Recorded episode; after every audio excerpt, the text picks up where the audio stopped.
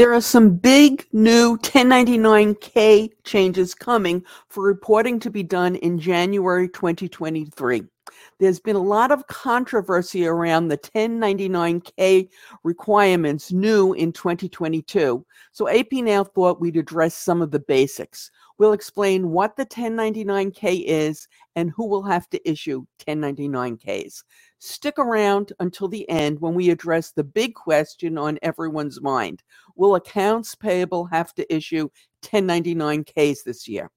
Hey guys, I'm Mary Schaeffer, founder of AP Now, the place where you go for all the latest business intelligence you need if you work in, manage, or have responsibility for the accounts payable and or payment function.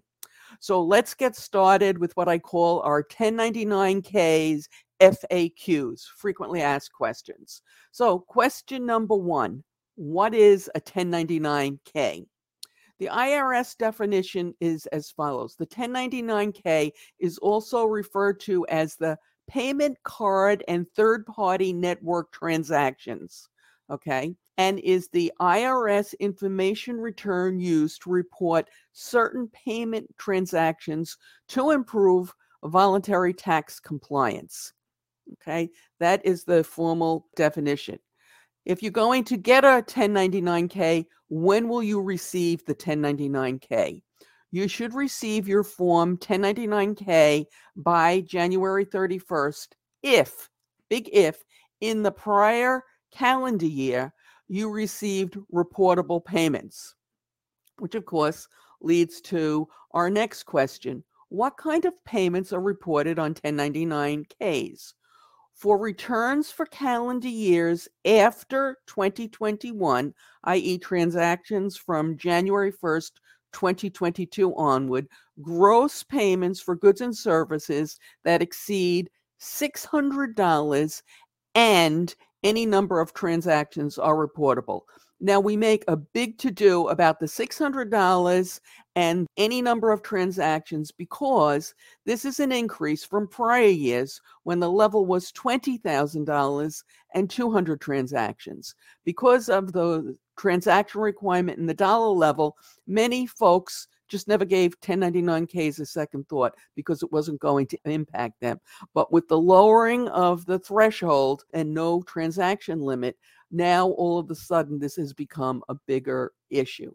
So let's look at some common examples of 1099Ks. The one that comes to mind right away and where this is most frequently used, although you'll see there's been an expansion, are in credit card transactions. So, for example, AP Now's parent Crystallis gets a 1099K from the bank that handles our credit card transactions the MasterCharge, Visa, and American Express. So when you come to our website and you pay for a membership, a webinar, a newsletter, and you pay with a credit card, the credit card issuer or the transaction gets reported back to AP Now so we can do an accurate tax return and pay taxes on that income, which we do. Okay, so credit card transactions. That was where it was for a while. And that's some common examples, but that definition has been expanded, if you will. So, some examples of entities that are now required to issue 1099Ks include PayPal, Square, Stripe, Venmo, and eBay. Now, be aware at this point, which is mid December 2022, Zelle is saying this will not apply to them. Only time will tell how this is going to play out with the IRS. But as of when we're recording this, Zelle is saying, you know, n- not them. Now, before we get to the million dollar question about whether or not accounts payable has to issue 1099Ks, if you like this episode, please give us a thumbs up. And if you love the, please subscribe. New content is uploaded to this channel three times a week. Accounts payable and payment broadcasts are on Tuesdays and Thursdays, and our Wordle strategy videos are on Saturday. And by the way, AP Now has longer form content, one hour webinars, three hour e workshops, and a monthly newsletter available through our website, www.ap now.com. A link is in the show notes below. Okay, moving right along.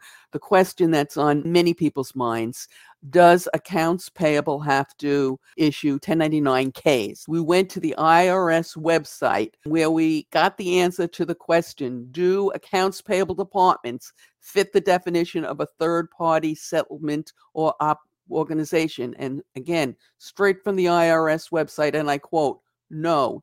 In house accounts payable departments do not fit the definition of third party settlement organizations because they are not internal processes of payments. They are not a third party. So, as of the point that we're recording this, no accounts payable departments will not be issuing 1099Ks for internal transactions. Now, as you know, 1099s can be a real source of concern for best practice organizations.